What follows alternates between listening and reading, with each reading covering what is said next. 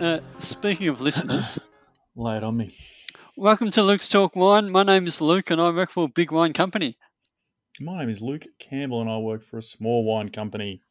And today we're going to talk about oh, where was it? Oh, yeah, low alcohol wines. Uh, why the French don't put grapes on their labels, and whatever's been happening in your wine world this week, pal Luke Campbell.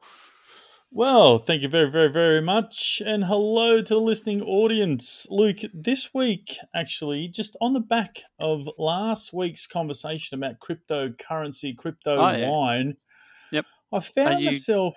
Starting to Yes. accept cryptocurrency yourself now. Well, I don't know if I'll be accepting cryptocurrency just yet. Um, no. The pandemic has affected many aspects of Australian life, with alcohol, unsurprisingly, being the go to stress reliever for many people. But what really popped up in my porridge was the actual. I, I went down the ASX and you know what was listed and what how alcohol producers and companies really benefited uh, in the last couple of years and with some surprising results over the past year. Luke Morris stocks in the hmm. Yeah. ASX alcohol stocks in the ASX alcohol industry have really risen beyond belief. Traditionally, they've been white elephants, and you wouldn't invest in a beer company or a wine company or a brewing company for that matter because they're invariably, um, you know, sh- shady deals or, or whatever. But there has really, Oh, really? been, yes, they, they've traditionally been bad performers. Well, you know, the old. Um, Shady deals, though. Why would they be shady well, not deals? so, well, not so much, not so much shady I, remem- deals, I but remember back in the day they had the what was it? The snake oil, pyramid schemes, Ponzi, was Ponzi schemes. Ponzi schemes. Yes. But traditionally, the um, you know, they, they've been not the greatest performers because it's agriculture first and foremost. You know, so Oh In- yeah. in- so you're in- tied. in yeah. in the past, you you're tied to agriculture and watching. You know, the uh, you're either in the red or in the black pretty quickly. Yeah. But in the last year, Australia's had some pretty pretty good uh, performers. What what led me down this price? What led me down? You know, after our cryptocurrency conversation. you do read a lot from the Financial Times, I must add. I- the last I- few weeks have been very Financial Times heavy, Luke Campbell. Well, This- I this find this- myself, I find myself looking into business, the, the broader aspect of the business post pandemic, and just seeing what markets are making capital and what aren't. And what what popped up in my porridge, long answer to a short question, hmm. Luke, was Yeah. Diageo's share price doubled. It it, two, it rose by two and a half percent. So it's selling. Uh, who, at who's about- holding Diageo? Isn't aren't they a lot of spirit producer? Diageo. They are spirit. They also produce Yeah. wine, and they also produce um, they produce brown spirits, white spirits, and wine, and also have beer interests. But that that's internationally. That's on a global scale, right? And so then I pegged it back to just our market, the ASX, so the Australian Stock Exchange, and the increase overall was frightening from companies like Lark Distillery um, Wow. in Tasmania. Is this Tre- because though? Is this? Do you think any much of this is actually driven by sales, or do you think it's a bit of people stuck at home, sitting in a pandemic, learning how to use the stock exchange? And as you and I both know, there's a lot of people out there who love wine and spirits as a hobby, and they might just throw a tenner like distilleries way because I know people just love the romance of like distillery and other places and they might just be throwing it there or do you think it's actually reflective of an increase in profits and you know that's what the trend is called and so Oh. people are investing because of profit driven rather than just having a bit of fun on the stockies while they're home Oh, I, th- I think you know for, for there to be any side of liquid liquidity, you've got to be selling, right? So I think all these companies that are doing well have had a major influx of cash because they've been selling uh, booze, whether it be brown liquor or wine or beer. Uh, and in the last twelve months, the the the takings the performance has just risen dramatically. Like, and we're talking, you know, we're talking gains of you know seventy five percent, ten percent, fifty percent, all, all over. One, one company, Tre- Treasury Wine Estates, has gone up two hundred percent. So TWE, you know, and we talk about that big red label, and we talk about you know making wine from three Spew in a bottle. Yeah. but they have um, their price has risen from two dollars to ten dollars just in the last twelve months. So if you were on that very early on, you know you you have trebled your money and some. But beyond that, you know, Lark Distilling, Gage Road beers are another one. Australian Vintage, which is the old McGuigan Simeon, which have vines, you know, planted from South Australia through the Riverina to the Hunter. These guys, these guys are turning over, you know, big money. You know, 200 million, 300 million, treasure like compared to treasuries, um, 7,800 million. Like these, these are big, big numbers, but they're based on people being at home, sure, but their intake has gone up. Like it, it's ridiculous absolutely ridiculous. See, the fun thing that floats through my brain is that in terms of this, this show, I do work for a big wine company, and you work for a small one. You really mm. have your finger on the pulse of all the big companies going around. I got no idea about any of this stuff. Why are they making the money? Because people are sitting at home and they haven't got the chance to go out and interact and uh, psychologically having a glass of uh, wine, uh, and I say chemi- chemically having a glass of any sort of alcohol beverage uh, kicks some so, uh, social inputs into the brain, some dopamines and um, uh, glutamates and things like that. I don't think it impacts the serotonin as much as dopamine, um, but it does have a social impact into the brain, and therefore people did gravitate to having a couple of extra drinks to try and replicate that social environment at home. Mate, I don't know if they went to the extent of blowing up a balloon and putting it onto cardboard boxes like I did, just to have a chat to someone, a la Macaulay Culkin in Home Alone. You know, you got to you got to do what you can in in lockdowns, man, just to try and Absolutely. get through the moments. Some people wouldn't have gone to that extent, Luke, but I can I can I can feel your pain.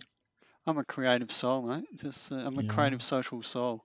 Part Love of that it. is a lo- part of that is a lie. I don't consider myself very social. Well, you definitely ah. got soul. I love, I love the, effort. I love your creativity, Luke. You definitely got soul. So the good part, the good part is you. Hi, this is Luke Morris from Luke's Talk Wine. I've written some books, so visit lukemorrisha.com.au. Go there, see the books, buy one, support the podcast. That's lukemorrisha.com.au, L U K E M O R R I S H A dot com dot au. Have a great day. But you, you mentioned people. You mentioned you mentioned people leaning leaning to alcohol and leaning on alcohol in whatever whatever way, shape, or form that might be. Yeah. But that kind of brings us that brings us to the topic of the day, and I'm glad you raise it. But I think first, what we need to do is define low alcohol or no ah, alcohol oh, yeah. for the listeners, right? Ah. So, a- alcohol free is actually 0.05. Dealcoholized is less than 0.05. And low alcohol can be no more than 1.2% ABV. So we're not talking about ah. your low alcohol beers at, you know, 3% and they are literally mid strength, low alcohol. Not a, not a Vinho is, Verde fermented out at ten percent as opposed to no. no. So lo, lo, low alcohol is actually no more than one point two percent uh, alcohol ABV. So I found that really really interesting because you know I, have been selling you know yes Semillon or Vino Verde or you know Rieslings at under ten percent to to consumers for quite some time now as low alcohol or lunchtime wines but where in fact they're nowhere near it. Um, even though you know seasoned professionals could potentially have a bottle of low or have a bottle of Riesling at lunch and go back to work, no problems at all, responsibly of course.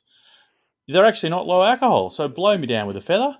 When you brought up this topic, I thought let's have a deep dive here because the three categories that apply to drinks that are produced are need to be a little bit more transparent for the consumer. Clearly, you've done more research into this than I did.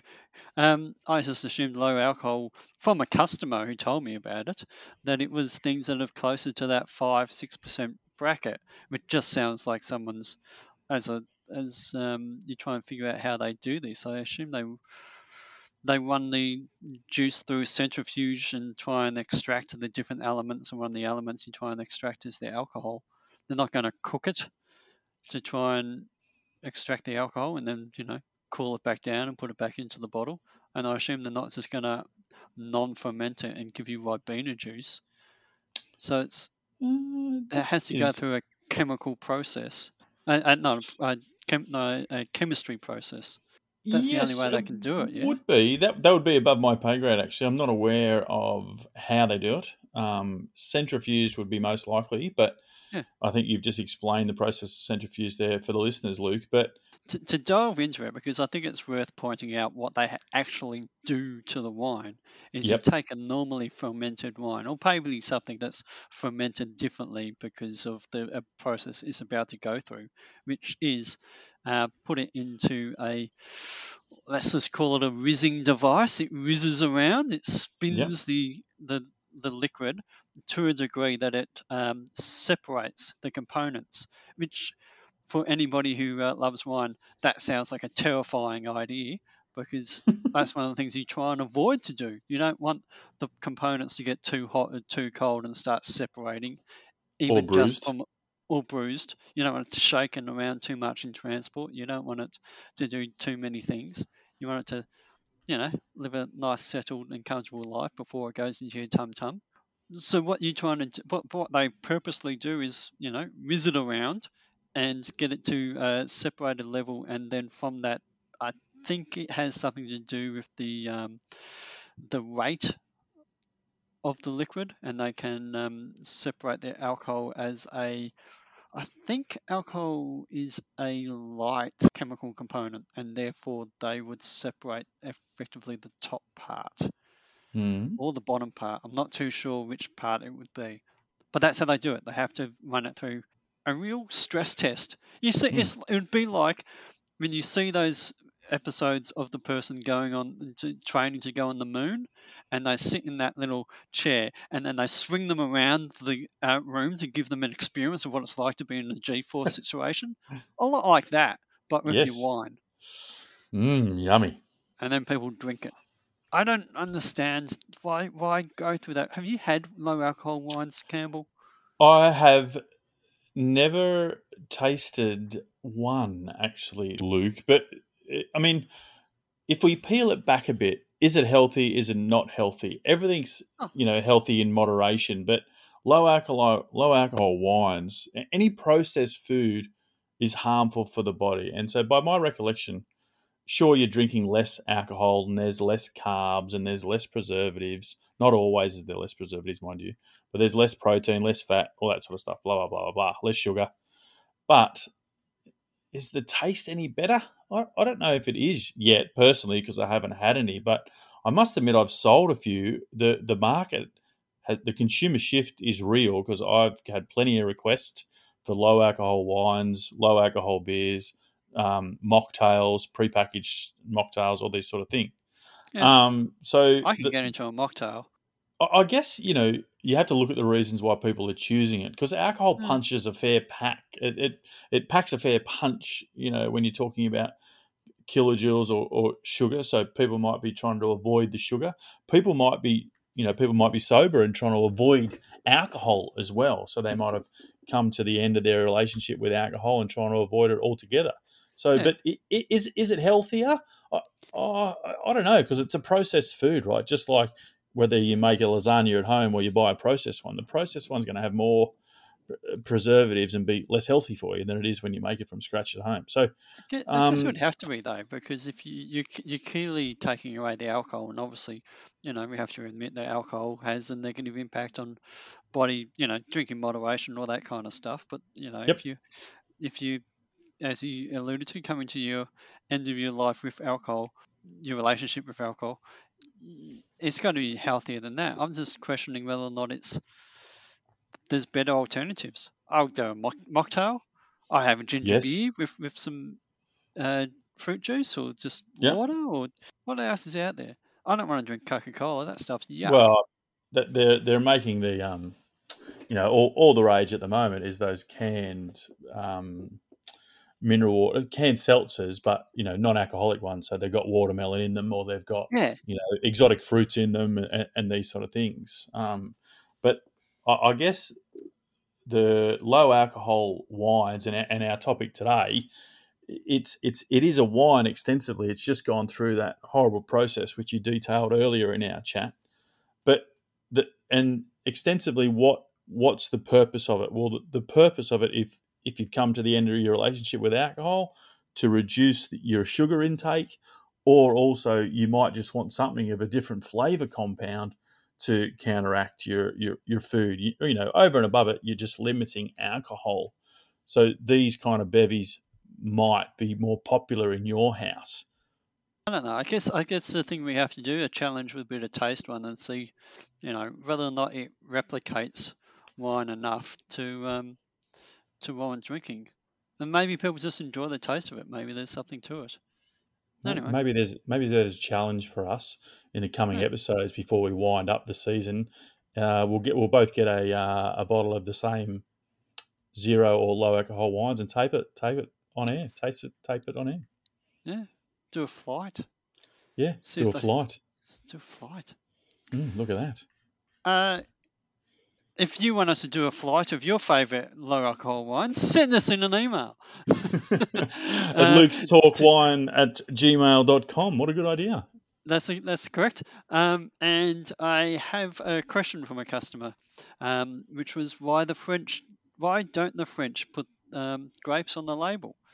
I, they thought Ooh. the French were being a bit sneaky. Was effectively what they were implying. They were like, "Oh, they're just trying to get away with things," but it's it's much bigger than that. It's actually more traditional and far more interesting.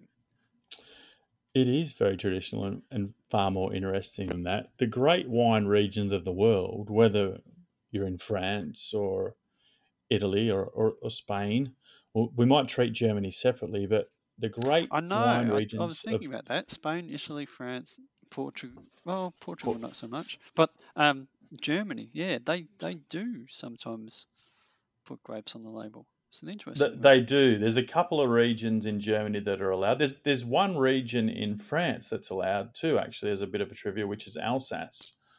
But the the Oh, long yes. an- long answer to a short question is why don't the region why does why doesn't France in particular put the region no put the variety on Yeah. the label, and that's Yeah. because the regions the varieties come from are synonymous with the grape varieties grown there and whether it be Italy or Spain, uh, for this the purpose of this conversation, it's all traces back to history, doesn't it, Luke? Yeah, I think it's actually beyond that. I think because when I've, I have explained that in, in in a way to some people, and they sort of think that oh, well, if it's it's a snobbery of the audience expecting of of the winery expecting you to know what grape is used because it's always you know associated to that region, and I say oh no, actually the better way to think about it is the ranky old French word terroir. And because to the French, the grape varietal, as important as it is, isn't the be all and end all of the wine. It's actually to, to put Chardonnay on the bottle of a, a Chablis or Shiraz on a bottle of Hermitage or Pinot Noir on a bottle of red Burgundy doesn't actually encapsulate what that wine is because it's more about the soil, the sunshine, the slope, the I, I even go as far as to say, yeah, the, the type, the, the yield of- on the vineyard, but also so far as to say the, the type of um, the the culture of the township that it's in, and the way they handle their grapes, and then and the understanding that they have within that region, and so it's not just the fact that it's made of Shiraz, but it's actually made from the township of Hermitage and the people there, or it's not just um, it's not just uh, Pinot Meunier, Chardonnay, and some Pinot Noir double fermented. It's champagne, and it's they, they list that because that's the important thing. It's, it's the terroir and the livelihood and the people who are there beyond everything else. That is actually right. one of one of the best and most simplest explanations I've heard in my 25 year career, Luke Morris. Um, I couldn't have said Thank it you. better myself, and I hope everybody, I hope Oh. you're listening, listeners, because Um, just even if you I were might go work back. for a big wine company, but we sort of know some of the. I do anyway. I don't know what the Western company does. well done. You couldn't have enunciated that absolutely better. Um, you're quite right. As an aside, regions like Germany, um, you know, there are some regions in, in Germany that do list the variety, but also on that terroir French term, the German Rieslings um, are labelled in accordance to when they are picked. Um, Is so it they're labelled picked? Can I- effectively I sugar content. To, Yes. to clarify that though, so um, the German Rieslings will be labelled with things such as uh, Kabinett Auslese, uh, Beerenauslese, Trockenbaron Auslese, there's Spätlese, and there's probably one or two I'm missing. Um, and that Ice is an indication, ice wine, but that's not just an indication. Is that just an indication of when the grapes were picked, or is it an indication of the sugar level? Yes, it's a it's a really great call. I, The- know, I know Germans are quite finicky on dates and things like that, and that is something to do with ice wine. I believe that they there is only like there's a certain window within that. Yes. So the the G- Germany's broken up into about seven or eight uh, different regions, and up until recently, as recently as the last couple of years, they actually had uh, different legislations and laws between all of the regions. They are tightening it up. So the regions like Rheingau, Rheinhessen, May, Pfalz, Mosel, they, they all had their own different councils and differing uh, regions and legislation. Mo- the Mosel, um, the I think it might have been the Rheingau, these um, regions that were close to the rivers of the same name, uh, uh, labelled by level of sugar. And when they were picked, i.e., as you the aforementioned, you know, Kabinett through to Trockenbeerenauslese and ice wine, and the other several regions were labelled in some cases by variety and then by the vineyard they were picked from.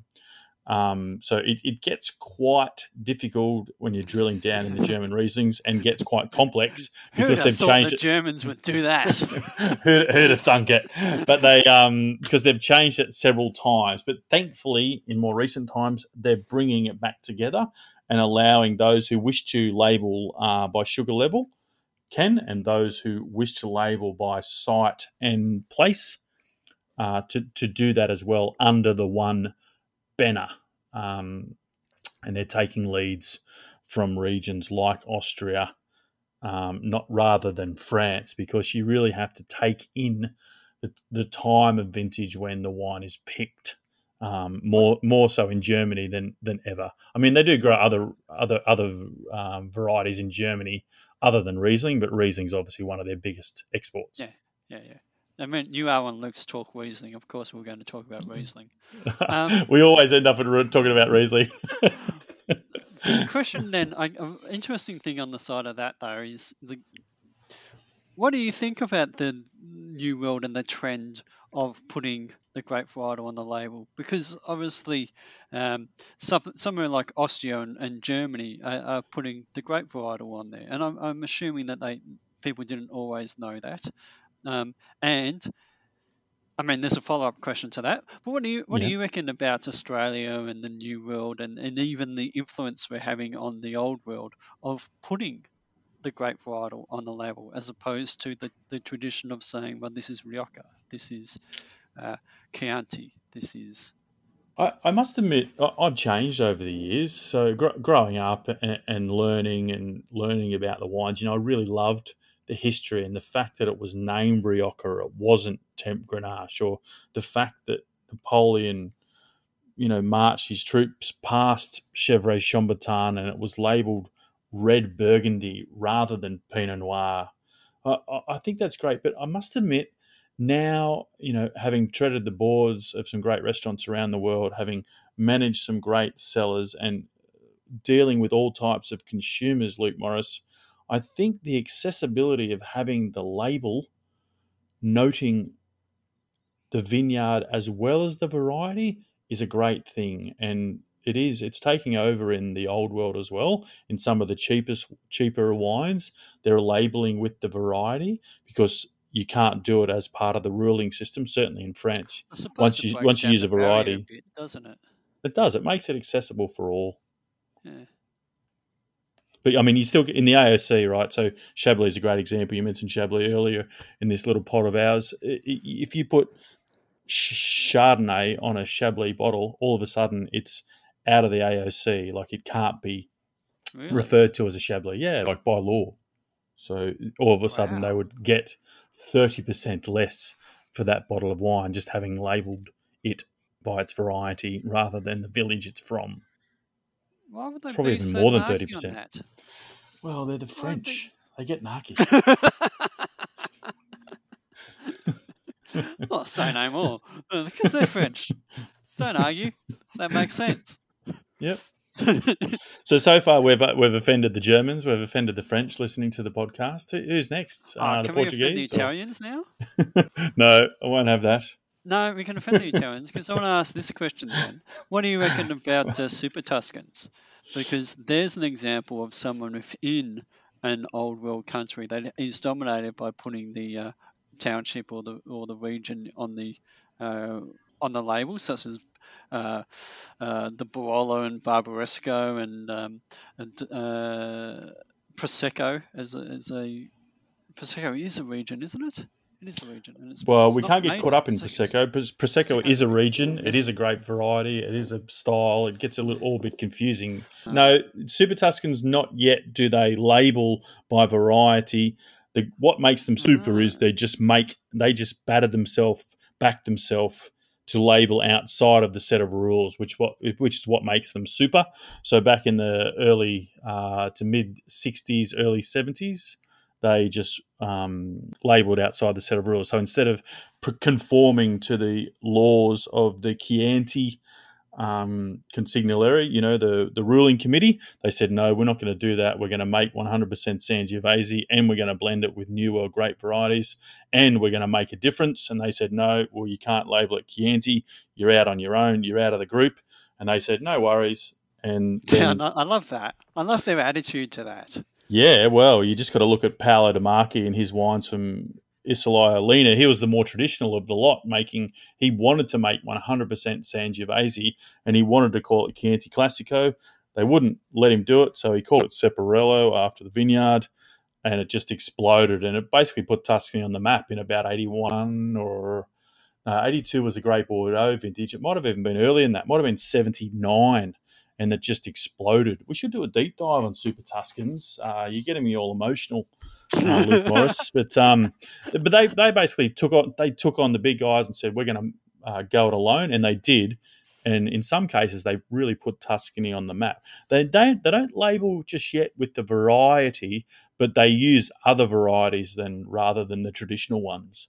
Here's another question for you on this topic, since we, you sort of alluded to it before. The Mhm. notion of Australia's history of labelling wines, we had plenty of wines that were labelled Hermitage, plenty of wines that were labelled white Burgundy specifically, plenty of uh, Barossa Rieslings that Plenty of sherry. plenty of Barossa and wine Riesling I'll, I'll double down on Mm. um, that were actually planted to uh, grape varietals consisted of things like Cabernet, uh, Semillon, Sauvignon Blanc, uh, uh, Semillon from the Barossa. Mm, yummy. Completely the incorrect grape varietal for the traditional region, yet still they'll name that region because that was the inspiration for the wine. And is that actually a better indication of a wine? Should we be drawing on inspiration as the focus or the grape varietal? Hmm. Well, that might be a question for a longer podcast, I would suggest, Luke Morris. But in, in short, I, I think history's repeating itself because you've got great producers, uh, particularly here in Victoria, like um, Michael Dhillon's one out in Macedon, Mac Forbes in, in the Yarra, where they're producing wines and they're labeling it after the the place. Mac Forbes in his Yallock Chardonnay, Mac Forbes in his Coldstream Pinot. Like the variety on Mac's labels um, are very, very uh, small, or even on the back label in some cases. The same with Michael Dhillon's label at Bindi. They are they they are highlighting the land or the place where the wines come from. There are certain producers in the Eden Valley that are doing the same thing. There's um, the gentleman who makes great Riesling, great red, uh, was in the stock hand on hand portfolio. Alex Head, Alex Head from the Barossa, who grows white wine up in the Eden, as well as some great Grenache on the valley floor. He's labelling site first. In fact, going tying this all back in a big, big circle to Dave Powers' crypto wine last week from Nedler Road, his wines, the Shiraz, the barrels that he's selling for eleven thousand dollars a barrel with a hologram and a flight flying him to wherever you are, they are all And labeled. meat pie. Don't forget the meat pie dinner. Oh yes, the meat pie dinner. They are all labelled not with in fact Shiraz, but with in fact the vineyard that they're grown on. Yep. And so maybe history's repeating. Maybe we've gone full circle, and maybe we're heading back that way, where we we are um, labelling the village rather than the variety. I think uh, Hunter River Riesling, you know, um, white Burgundies, um, labeling something sherry. I think in, in this country, I think that is falsifying and con- uh, putting a barrier up for consumers, so they they- they're not getting the full worth of the vine. They're getting confused. They're just oh white Burgundy, and they're associating it with something different rather than the place it I s- comes from. I suppose that's a good point because in that sa- in that sense, you you devaluing.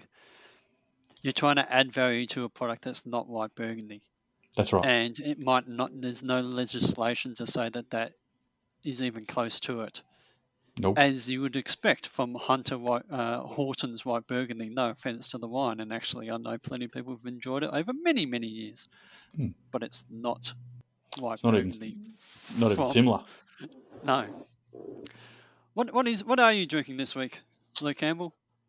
Well, on, on the very back of that, actually, I'm still um, I'm, I'm still on the Chardonnay train. It, it's hard to get off it, but um, you know, last night, Luke, I just had a plain and simple Brokenwood Semillon from 2021, no barrel, all stainless steel fermented, just lemon zesty and you know lime blossom and lemongrass, just absolutely delicious, delicious drinking not low alcohol, but 10, as I've learnt today, but still 10% alcohol, lunchtime wine.